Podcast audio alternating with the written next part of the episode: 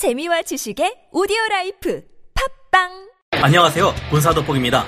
대륙의 거대한 항공모함 랴오닝함과 산둥함 그리고 이를 호위하는 함대 전력이 주변국에 갈수록 위협이 되고 있는 지금 대륙은 003형 항공모함을 핵추진 방식의 super carrier로 개발한다는 정황이 여기저기 포착되고 있습니다.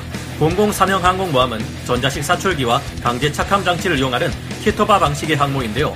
만약 003형 항모가 제대로 만들어진다면 너비 40m, 길이 360m의 거대한 항모에서 수십 대의 젠15BD, 젠20 스텔스기, FC31 스텔스기들은 양적으로 큰 위험이 될 것입니다. 대륙의 항모 전단은 함재기들의 성능을 늘려줄 조기 경보기 쿵징 6대까지 운영하고 있으며 항모를 호위하기 위한 핵추진 잠수함들까지 있죠. 특히 최근에는 대륙의 양쯔강에 있는 조선소에서 스웨덴 잠수함을 베낀 것으로 보이는 신형 위안급 타입 39C 스텔스 잠수함까지 포착되었습니다. 여기 한반도에서라면 사정이 다르지만 우리의 항모 전단과 대륙의 항모 전단이 바다에서 마주칠 경우 대륙이 가진 세 종류의 항모는 우리의 항모 전단에 큰 위협이 될 것입니다.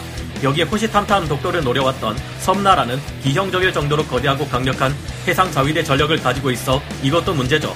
이런 와중에 북쪽 동네에서마저 핵추진 잠수함 개발을 시작했으며 여기에서 발사하는 핵탄두 SLBM은 동아시아뿐만 아니라 미국 본토까지 위험하게 만들고 있습니다. 아무리 한국 또한 항모 전단을 구성해 이에 맞선다고 하지만 양적인 차이로 봤을 때 이를 극복하기는 쉽지 않은 상황입니다.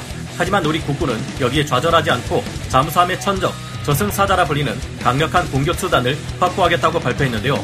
이것은 대륙과 섬나라, 북쪽 국가 핵 잠수함들은 물론 그들의 강력한 항공모함 전단마저도 모두 무력하게 만들 수 있는 엄청난 무기 체계입니다. 그것의 정체는 무엇이고 어떻게 이것이 가능할까요? 지금부터 알아보겠습니다. 전문가는 아니지만 해당 분야의 정보를 조사 정리했습니다. 본의 아니게 틀린 부분이 있을 수 있다는 점 양해해 주시면 감사하겠습니다. 잠수함의 천적, 최강의 해상 초계기 P-8A 포세이돈, 항모를 호위하는 호위함이나 구축함 등의 전투함은 특정 지역을 집중 탐색하는 방향으로 대잠 임무를 수행합니다. 그렇게 이들 외에 다른 전력을 이용해 광활하게 펼쳐진 바다의 적이 숨어있지 않는지 초기할 항공기가 필요해지는데요. 이를 위해 항공기에 대잠 장비를 달아 적의 잠수함 위협을 감시하는 항공기가 바로 대잠 초계기입니다. 대잠 초계기는 대잠 임무만이 아니라 해상의 함정을 찾아내거나 적 함정과 잠수함을 공격하는 역할까지 할 수 있는데요. 대함 미사일을 운용할 경우 복잡한 경로점을 설정해야 하기에 커다란 콘솔이 필요해집니다. 이렇게 큰 컴퓨터 장비가 들어가기 위해서는 크기가 작은 전술기보다 민간 여객기나 군용 수송기를 개조해 만들어진 거대한 해상 초계기가 필요한데요. 항공기의 대잠 작전은 항공기의 속도가 너무 빠르면 수행하기 어렵기 때문에 느리게 날 수도 있고 거대한 크기를 가지며 항속 거리 또한 우월해야 한다는 조건이 붙습니다. 미군이 개발한 P-8A 포세이돈은 그 별칭이 의미하는 것처럼 이런 대잠 초계기의 끝판왕, 최종 보스를 할수 있는데요. 우리 대한민국은 2022년부터 총 6대 P-8A 포세이돈을 6대 우선 도입하고 장기적으로 2대를 추가로 더 도입하기로 확정 지었습니다. P-8A는 1998년에 취역한 162석 규모의 민간 여객기인 B737-800이 기초 베이스입니다. 하지만 보잉 관계자의 말에 의하면 P-8A 포세이돈은 단순히 민간기를 개조한 게 아니라 아예 처음부터 대잠 초계기로 제작되는 기체라고 하는데요. 여기에다가 2001년 취역한 B737-900의 날개를 장착했고 날개 끝에는 raked wingtip을 부착했습니다. P-8A는 이전의 대잠 초계기였던 P-3보다 최고 속력이 크게 증가했습니다. P-3 오라이언의 최고 속력이 시속 750km인데 비해 P-8A는 평범한 순항 속력이 시속 900km를 넘길 정도였는데요. 속력이 빠른 만큼 P-8A는 적의 함대나 잠수함이 있을 것으로 의심되는 해역에 더욱 빠르게 도착할 수 있으며 같은 시간 대비 더 넓은 구역에 대한 초계가 가능합니다. P-8A 포세이돈이 해상 초계기의 끝판왕이라 불리는 이유는 해상, 연안, 지상 감시가 모두 가능할 뿐만 아니라 대함 미사일인 AGM-84 DG 하푼, 하푼을 기반으로 미 해군이 개발한 공대지 순항 미사일인 AGM-84HK SLAM ER, 록히드 마틴이 개발 및 생산을 맡은 신형 스텔스 장거리 대함 미사일인 AGM-158C LRASM으로 무장하고 있기 때문입니다. 여기에 더해 레이저로 유도되는 공대지 폭탄인 LGB, 미 공군이 개발한 합동 정밀 직격탄 JDAM을 추가로 장비하고 있으며 대잠 공격력을 갖추기 위해 마크 14, 마코 LHT 경호래 또한 탑재하고 있습니다. P-8A는 폭격기가 아닌 만큼 기체 안에 내장된 5개의 하드포인트, 그리고 바깥에 무장을 달 수 있는 6개의 외부 하드포인트 정도만의 무장이 가능합니다. 하지만 P-8A가 무서운 이유는 끝판왕급으로 불리는 뛰어난 감시 체계를 갖추고 있다는 점과 이를 통해 얻은 표적 정보를 실시간으로 타 플랫폼에 넘겨줄 수 있기 때문입니다.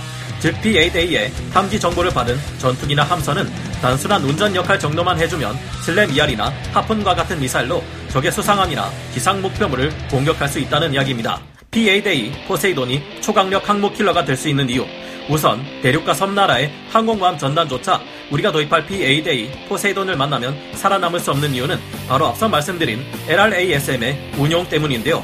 AGM-158C LRASM은 미 공군이 채용한 스텔스 순항 미사일인 JASSM ER을 기반으로 만들어졌습니다. LRASM은 새로운 다중 모드 seeker와 무장 데이터 링크 및 제어 시스템, 업데이트된 전력 시스템 등이 통합되어 있는 최첨단 스텔스 대함 미사일입니다. 이 미사일의 무서운 점은 모든 교신과 통신이 차단되는 아주 극단적이고 적대적인 전자 환경에서조차 목표물을 정확하게 공격할 수 있다는 점인데요. 이 미사일은 인공지능 기반 소프트웨어를 통해 표적을 공격할 때까지 적의 레이더망을 피하면서 가장 생존 가능성이 높은 위치와 패턴으로 비행할 수 있습니다. 그와 동시에 내장된 passive 레이더, 적의 네트워크와 통신을 감청해 정보를 획득하는 ESM 장비만으로 해상의 전파 방사원을 감지해 여러 적선박의 위치 정보를 만들어냅니다. 그 다음 내장 시스템에 사전 등록되어 있는 전파 방사 패턴 정보를 토대로 미사일이 알아서 표적을 선택하는데요. 등록되어 있지 않은 함선이 있을 경우 적함으로 판단해 목표물로 자동 설정합니다. 최종적으로 적이 아닌 상선들과 같은 선박들을 피해 목표에 접근한 다음 종말 단계에서 갑자기 다이빙 하듯이 고도를 확 낮추어 sea skimming 방식으로 적의 레이더망을 피해 쏜살같이 날아갑니다. 이 와중에 active 레이더와 IIR을 가동시켜 표적을 확실하게 판별하는 무서운 기능을 가지고 있지만 이게 끝이 아닙니다. 이때 적외선 센서로 목표물의 외양을 분석하면서 자동으로 함선의 제원을 식별하고 미리 입력된 약점을 골라 타격하는 치명적인 능력까지 갖추고 있습니다. 이제까지의 대함 미사일들에게 전자전 방어가 먹혔을지 몰라도 LRASM에게는 전자전 적용이 힘들어지며 이를 모르고 괜히 방해 전파를 발산하다가는 오히려 이것 때문에 위치가 파악돼 공격받고 파괴될 수 있습니다. 물론 고도로 발달한 현대의 전자전에서는 항공모함처럼 가치가 큰 목표물을 방어하기 위해 다른 저가치 목표물이 가짜 신호를 보내 미사일을 유도하는 기만체들이 실전에서 무수히 사용됩니다. 하지만 LRASM의 무서운 점은 종말 유도 단계에서 광학 및 active 레이더 복합 센서로 표적을 다시 한번 확실히 파악하기 때문에 이런 기만책조차 통하지 않을 확률이 크다는 점입니다. 게다가 데이터 링크를 이용해 주변의 다른 LRASM들과 함께 적의 방공망을 돌파할 최적의 접근 대응을 짜서 한 방향이 아닌 여러 방향에서 동시에 돌격해 요격을 더욱 어렵게 만드는 것까지 가능한데요. LRASM은 VLS와 호환이 안 되는 문제로 인해 전용 발사관을 쓸 수밖에 없었던 하푼 대함 미사일과 달리 이지스함과 같은 수직 발사관에도 들어갈 수 있어 함선에 대량으로 탑재하는 것이 가능하며 작은 소형함, 전술기 같은 작은 항공기에서도 운용 가능하다는 큰 장점이 있습니다. 이렇게 정교한 데다 탄두 중량이 450kg에 달해 서방제 대함 미사일 중 가장 무거운 탄두를 가져 파괴력 또한 굉장한데요. 만약 가까운 미래에 LRASM을 128셀에 이르는 괴물급 VLS 수량을 가진 우리의 세종대왕급 구축함에 도입하고 P-8A 포세이돈의 신호를 받아 발사할 수 있다면 대륙의 거대 함대나 섬나라에서 개발 중인 차세대 항모마저도 두려움에 떨지 않을 수 없을 겁니다. 미국의 언론인 보이스 오브 아메리카에서 밝힌 보도에 따르면 작년인 2020년 3월 미 의회 예산국에서는 한국의 지상 기반 장거리 미사일 배치를 제안해보자 하는 의견을 내놓았습니다. 미국과 대륙 간 군사적 긴장이 고조될 때 대륙의 해군력이 남진아해와 동진아해를 통해 태평양으로 나서는 것을 봉사하기 위해 한국의 지상 기반 장거리 미사일을 배치하자는 것인데요. 여기에 제점 ER의 지상 발사형 LRASM, SM6 대공 미사일 등이 거론되었습니다. 제점 ER은 907kg 탄두를 달고 1000km 밖의 목표를 타격할 수 있으며 LRASM은 450kg 탄두에 560km의 사거리를 가집니다. LRASM의 경우 탄두를 줄이면 1600km까지도 날아갈 수 있는데요. 이런 전례를 통해 미국에서도 대한민국을 대륙의 함대를 막아낼 강력한 동맹국으로 인식하고 있다는 것을 알 수 있습니다. LRASM의 함대함 버전은 미 해군의 OASUW 인크레먼트 2 사업에 따라 JSM, 대함 기능이 있는 택티컬 토마호크와 경합을 벌인 끝에 승리한다면 2024년에 통합될 것이 예정되어 있는데요. PADA에 LRASM을 통합시키는 것도 2024년 10월까지 이뤄집니다. 현재 미 의회의 한국에 대한 인식을 볼 때 2024년 이후에 어쩌면 LRASM 스텔스 순항 미사일이 한국의 P-8A뿐만 아니라 호위함들에도 통합될 일이 생길 수도 있을 듯한데요. 부디 잘 진행되어 우리나라가 주변국의 항모 전단을 훨씬 더 할 수 없게 만드는 강력한 전력을 가질 수 있었으면 합니다. PA-Day의 무시무시한 대잠 감시 기능 미 해군의 PA-Day 포세이돈은 독특하게도 매드를 사용하지 않는데요. 잠수함들은 대개 선체가 강철로 되어 있는 만큼 자기장을 발생시키기 마련입니다. 그러므로 해저에서 잠수함이 지나다니는 길목에는 지구 자기장의 왜곡이 일어나기 마련인데요. 매드는 이 변화를 탐지하는 방식으로 잠수함의 위치를 알아내는 장비로 흔히 대잠 초객이나 대잠 헬기에 사용됩니다. 하지만 소나에 비해 탐지 거리가 짧으며 해저 지역 및 조성 물질이 무엇인지에 따라 탐지 거리가 줄어든다는 단점이 있기 때문인지 미 해군은 P-8A에 이를 사용하지 않습니다. 대신 향상된 통합 센서 기능으로 이를 극복한다고 제작사에서는 말하는데요. 대신 무선 음향 탐지용 부표인 sonobuoy를 더 많이 탑재하고 sonobuoy와 MAD를 장비한 드론을 운영하는 것이 어떻겠냐 하는 제안이 나오기도 했습니다. P-8A 포세이돈은 AN/APY 10 X band 레이더로 최대 470km 거리의 해상 표적을 탐지할 수 있습니다. 게다가 AN/APS 154 레이더를 탑재하는 AAS 프로그램이 진행되고 있는 것이 핵심인데요. PA-A, AAS의 사양에 대해서는 많은 것이 기밀로 다루어지고 있으며 상당한 고성능의 다양한 기능을 갖출 것이라고 합니다. 내신에서는 벌써부터 PA-A, AAS가 전장의 판도를 바꾸는 게임 체인저가 될 것이라 보도하고 있죠. 여기에 L2MX20HD 디지털 전자광학 적외선 EOIR 센서 그리고 AN/ALQ240 V1 AMPS로 공중 및 해상을 수색할 수 있는데요. 잠수함과 같은 수종의 목표를 제압하기 위해 마크 54, 마크 5, LHT 경어뢰를 사용하기도 합니다.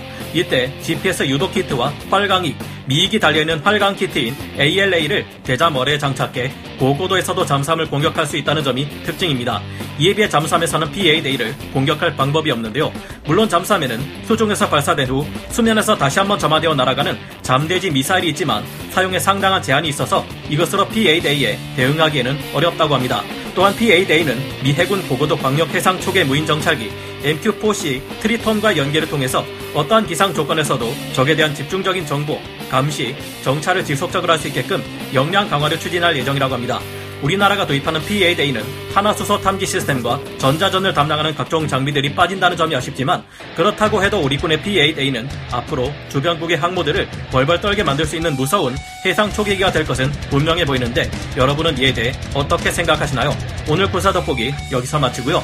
다음 시간에 다시 돌아오겠습니다. 감사합니다. 영상을 재밌게 보셨다면 구독, 좋아요, 알림 설정 부탁드리겠습니다.